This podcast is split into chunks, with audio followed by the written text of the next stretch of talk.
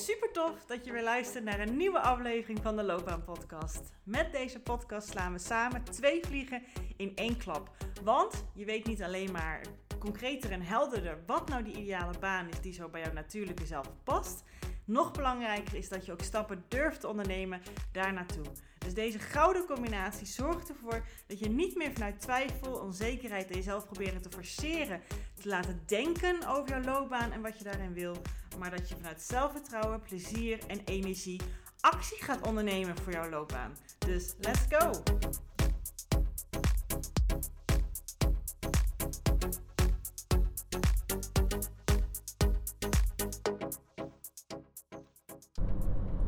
Hey, hey, hey! Tof dat je weer luistert naar de Loopbaan Podcast. Echt heel fijn en ja, geweldig dat je weer intuned bij deze podcast die ik met heel veel plezier en, en energie en liefde maak. En uh, nou ja, ik ben deze aflevering nu gestart omdat ik nu naar huis rijd. Uh, in de auto, dat hoor je mogelijk. Uh, en ik wil heel graag iets met jou delen vanuit het loopbaangesprek wat ik van het laatst heb gehad vandaag.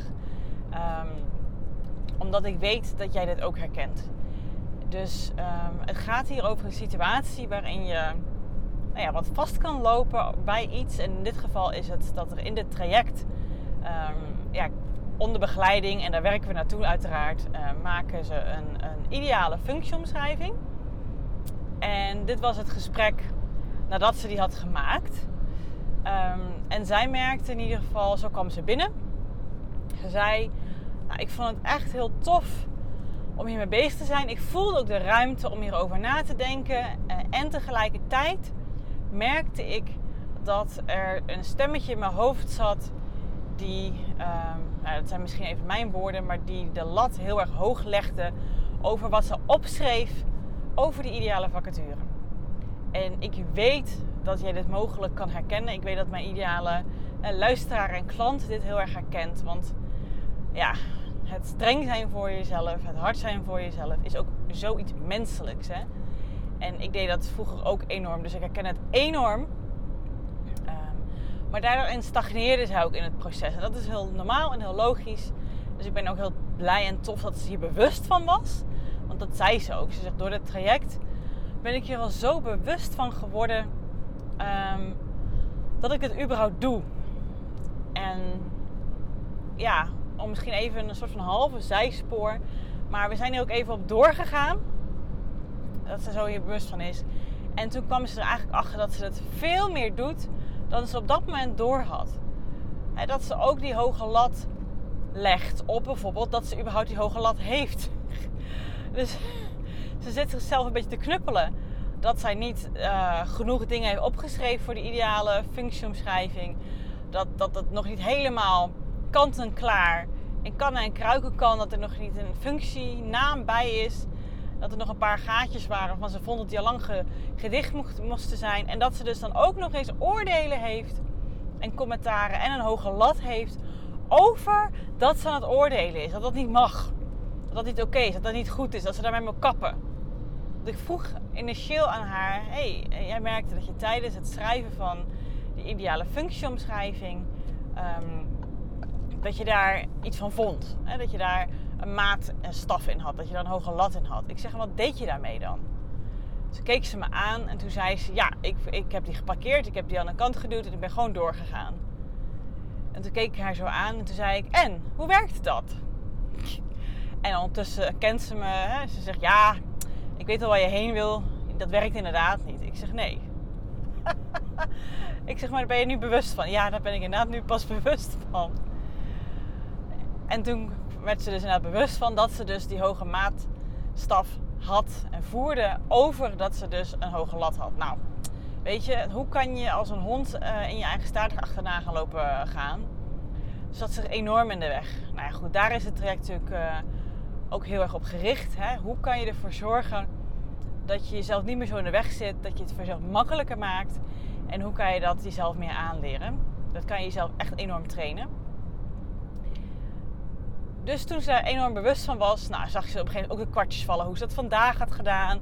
En gisteren op de werk had gedaan. Nou ja, dat was gewoon fantastisch. Dat, ik zag gewoon de downloads komen. Dat was gewoon heel mooi om te zien. Bij hele kleine dingen, interacties, maar ook met zichzelf. Dus dat, dat was al een winst op zich binnen vijf minuten van het gesprek. En ja, waar zij uiteindelijk, en dat, dat hoeft ook niet voor jou te gelden. Hè? Dus bij alles wat ik ook in deze podcast, deze aflevering met jou deel, betekent niet dat het, dat het dan gelijk ook voor jou geldt. Dat is iets persoonlijks.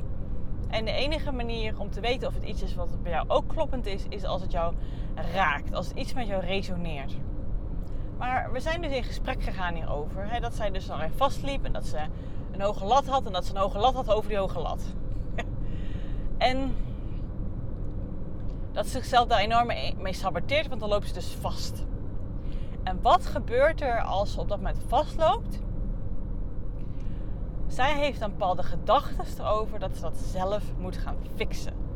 Het is haar probleem, dit moet ik fixen. Alleen omdat ze op dat moment gewoon niet weet hoe ze dat moet fixen, loopt ze gewoon echt vast. Is het error in haar hoofd en komt ze niet verder met de voorbereiding voor de sessie. En dat voelt voor haar als falen, waardoor ze nou ja, drie drubbelen rond, uh, double whammy, triple whammy, uh, zichzelf aan het saboteren is. En dan voelt ze zich een mislukkeling, dan voelt ze zich als falen, want het is haar probleem. Zij moet het kunnen fixen, dat kan ze dus weer niet. Nou, kortom, het gat wordt alleen maar dieper was ze zelf graaft. Want wat daaronder zit is de overtuiging dat zij pas um, het mag aangeven en mag hulp mag vragen als ze ook echt niet anders kan. Als ze ook echt zo ver in de shit zit dat het ook echt een zo'n legitiem probleem is. Dat mensen ook echt denken van hallo, heb je daar niet al lang hulp bij gezocht? Uh, dat zelfs degene die daar nooit hulp bij zou vragen het al legitiem vinden dat ze hulp vraagt. Dat het dan pas legitiem is om er eens even met een vriend over te hebben of vriendin. Alleen om het even met zo'n iemand over te hebben. Laat staan dat ze mij daarvoor even appt, belt of mailt. Hè? Iemand die ze daarvoor inhuurt. Iemand die voor ze daarvoor betaalt om wat te doen. Nee. Want van huis uit, van vroeger uit, is zij altijd degene die alles fixt. Zij regelt altijd alles. Zij, als er een probleem is, moet je haar inhuren. Moet je haar inzetten, moet je aan haar vragen. Vroeger als klein meisje was zij degene dat als de telefoon ging thuis, had ze natuurlijk nog de huistelefoon. Dan nam zij op. Dat vond ze ook heel leuk. Ze vond ook die controle heel leuk. En mensen dachten, goh, dat is gewoon een heel zelfstandig meisje. Die vindt het leuk om contact te leggen. Voor haar was dat haar manier, haar rol om houding te geven aan zichzelf. En nu is het zelfs als iemand koffie wil halen op haar werk, dan zegt zij, oh, dat doe ik wel even. Als zij gewoon gezellig met vaderdag uh, een, een barbecue heeft bij haar thuis. En iemand die wil een refill, die wil even dat het drankje bijgevuld worden. Dan iemand anders reikt misschien al naar de fles of naar de... Ja, dan gaat zij het overnemen. Dus zij doet het wel. Zij fixt het allemaal wel. Niet omdat ze dat heel graag wil. Het is een reflex geworden voor haar. En dat geldt dus hetzelfde als wanneer ze zelf vastloopt. Zij heeft zo'n roestvaste overtuiging dat ze het allemaal zelf in de eentje moet gaan fixen. En zij benoemde het, ik zag al traantjes komen bij haar. En ik zei ook zo tegen haar, ik zeg, oh, als ik hier zo in meega met jou. Ik zeg, hoe een alleen gevoel moet het dan niet voor jou geweest zijn en nog steeds zijn? Dat jij dat allemaal in je eentje moet dragen, voor jezelf en voor iedereen moet fixen. Dat jij de reddende engel moet zijn, dat je alles over moet nemen, dat jij het voor een ander wel regelt. En wie is er dan eigenlijk echt voor jou als jij vastloopt? Ik zeg, ja, mijn hart breekt hier gewoon in. Ik zie hier gewoon een heel alleen meisje in die vastloopt. En haar patroon van het voor iedereen fixen op dat moment, wanneer dat dus ook niet werkt, haar go-to manier, dat het ook niet werkt, zo alleen voelt. Nou, zo, ja, ze brak ook op dat moment. En het is hier niet mijn doel om haar te laten breken, om haar in, een tranen te laten uitbarsten. Wat ik wel wilde, is dat het op een gevoelsniveau bij haar binnenkwam wat ze aan het doen was. Dat ze doorhad dat het een reflex was vanuit ja, een, een patroon van vroeger die ze nog steeds aan het uitoefenen is. Die niet dienend is, omdat het geen keuze is. Het is geen keuze, het is geen willen, het is een moeten, het is een reflex. En het is ook niet de bedoeling dat zij vanaf nu van overal hulp bij gaan vragen of aan de bel gaat trekken bij andere mensen. Maar als ze die behoefte heeft, als ze dat graag zou willen, dat ze dan de ruimte voelt om dat te gaan doen. dat ze dan een ruimte voelt om bij de mensen die haar lief hebben en die zij ook lief hebt, gewoon een luisterend oor durft te vragen. Want dat was namelijk wat haar in de weg zat. Wanneer zij vroeger als klein meisje wel om hulp vroeg, kreeg zij vaak iemand die haar probleem oploste, die het voor haar wilde fixen, omdat die moeite had met haar tranen, met haar onmacht, met haar probleem. En dan gaan ze het voor haar fixen. Precies wat zij dus is gaan doen voor andere mensen. Het voor hun fixen. Want dat was het voorbeeld wat ze had gekregen. Alleen, ik vroeg het ook aan haar. Hè, dan geef ik haar gewoon een aantal opties en dan kijk ik wat bij haar resoneert. Alleen het was niet wat zij nodig had. En dat vroeg ik ook aan haar. Wat heb jij nu eigenlijk nodig in zo'n situatie? Een luisterend oor. Iemand die met jou meedenkt, die het met jou probeert te fixen. Iemand die het relativeert. Wat is het wat jij wil? En toen was ze even stil. En toen zei ze, ja, ik krijg altijd optie 2. Mensen die het voor mij willen fixen, die het voor mij willen oplossen. Zodat ik weer het vrolijke meisje word. En niet meer tot last ben. Alleen ik denk dat driekwart van de gevallen gewoon er even aandacht voor wil. Er even ruimte voor wil. Iemand even luistert. En dat is alles wat ik nodig heb. Dat iemand gewoon even hoort. En dat ik daarna zelf weer verder mee kan. Maar dat er gewoon echt even adem voor is, is. Een luisterend oor. Ja. En in het moment dat ze voor zichzelf het constant fixen is en er ook dus geen ruimte voor neemt. Want ze doet precies wat andere mensen voor haar doen. Ja, verstikt ze zichzelf hierin alleen. dat is ook het gevoel wat zij dan heeft als zij denkt aan hulpvragen. Dat voelt verstikkend, omdat het voor haar voelt alsof mensen opdringen bij haar en haar oplossingen aandragen waar ze geen behoefte aan heeft. Waar ze wel behoefte aan heeft, is er gewoon ruimte aan geven, lucht aan geven. En ik zei ook al, ik zeg, je hoeft het niet per se bij een ander te doen. Dit kan je ook voor jezelf doen. Er begrip voor hebben, er ruimte voor geven. En jezelf leren geven wat je dan nodig hebt. Misschien wil je gewoon even schreeuwen. Misschien wil je even tegen jezelf praten en een begrip aan jezelf geven. Misschien wil je gewoon even dansen en even in beweging hier even aandacht aan geven. Of keihard even gaan rachen in het bos met je hardloopschoenen. Ik weet het niet. En misschien wil je wel die vriend of vriendin opbellen en even een verhaal te doen. En even zeggen wat je nodig hebt. Dat diegene even gaat luisteren. En dat is alles. Dat je duidelijk zo je behoefte aangeeft. En dat je daarna weer verder kan. Omdat je je hart gelucht hebt. Want meestal daarna kan je weer helder denken. En is het probleem niet meer zo groot als je daarvoor dacht toen je zo er vast in zat. Of misschien wil je het gaan inbeelden dat een of andere vriend of vriendin met deze situatie naar jou toe komt. En wat ga je, zou je diegene dan gunnen? Of wat wil je diegene eigenlijk gaan geven op dat zo'n moment? Het zijn allemaal maniertjes om te leren hoe je er voor jezelf kan zijn. En bij haar vielen daar zo de kwartjes, hoe ze op een simpele manier nou, kon vragen en zelf kon geven in zo'n moment als ze vastliep. Dat ze niet meer vanuit een reflex um, ja, het voor haar ging fixen. Waar anderen vroeger, toen zij klein was, het voor haar ook wilden fixen. En waar zij soms, als ze in een valkuil zit, het voor anderen ook probeert te fixen. Maar dat ze zich nu een luisterend oor geeft aan zichzelf. En of eraan vraagt in haar omgeving als ze er behoefte aan heeft. En wat er dan lucht en ruimte komt voor haar situatie. Dat ze dan weer verder kan. Omdat ze dan weer helderheid heeft in haar hoofd. En dat is vaak alles wat er nodig is, toch? Dit herken jij vaak ook. En als het stukje niet resoneerde van het alles willen fixen, is dit het waarschijnlijk wel. Dat je er eigenlijk het enige wat nodig is, is er begrip vertonen, er ruimte aan geven. En niks meer hoeft te doen, alleen maar luisteren, alleen maar er aandacht aan geven en ruimte en een luisterend oor aan geven. En dat dat vaak al zoveel betekent voor jezelf en voor een ander. En dat je daarna gewoon helder kan denken. Hm, en dat je dan weer zelf verder kan. Want die zelfredzaamheid heb jij gewoon. Maar dan is het omdat je het voelt dat die ruimte er is. En dat het geen moedje is, geen reflex meer is, geen fixen meer is. Maar omdat je die beweging wil maken. En toen zag ik haar helemaal oplichten. En toen zag ze opeens allemaal mogelijkheden. Ook bij het creëren van haar functieomschrijving. Want ik zei zo tegen haar. Ik zeg, wat vind je van het idee dat nu in mij oppopt?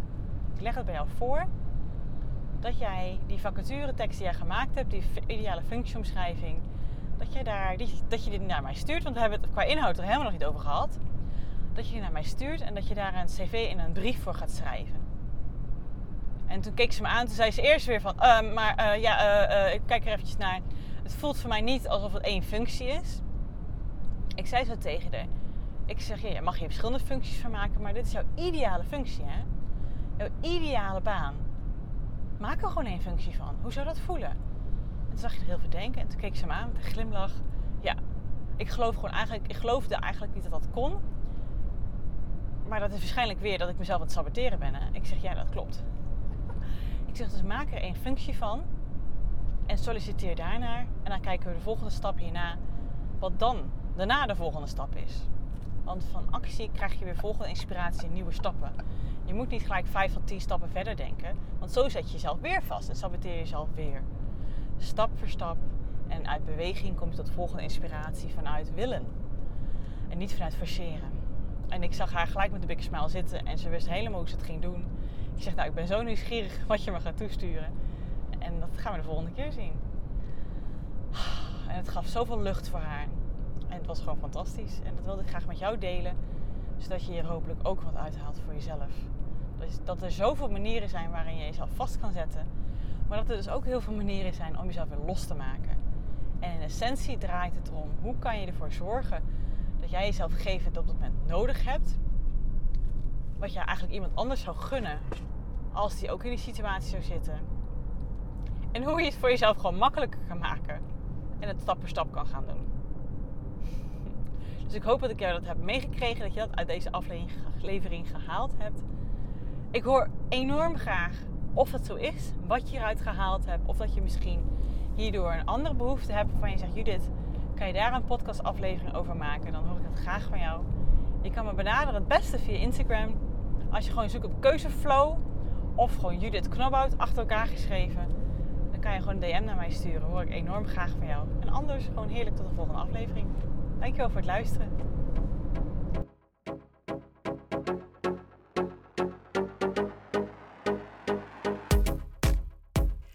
Geweldig dat je deze episode hebt geluisterd om meer regie over jezelf en je loopbaan te nemen. En ben je dan ook eens ready for the next step?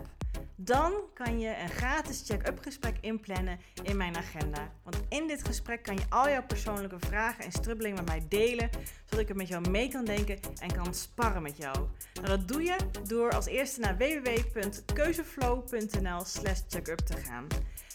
Deze link vind je ook gewoon in mijn show notes. Daar vind je ook alle links naar mijn socials. Dus als je het super tof vindt om mij te volgen in het leven als loopbaancoach en haar klanten met alles wat erbij komt kijken, vind ik het hartstikke leuk om ook jou terug te volgen. Hey, en als laatste vraagje aan jou. Vond je deze podcast waardevol? Nou, dat hoop ik wel als je tot zover luistert. Wil je dan alsjeblieft, als je dat nog niet gedaan hebt, deze podcast reviewen of sterren geven die jij vindt dat het verdient? Want zo vinden meer mensen deze podcast en kan ik ook deze waarde met hun delen. Dankjewel alvast en tot de volgende aflevering.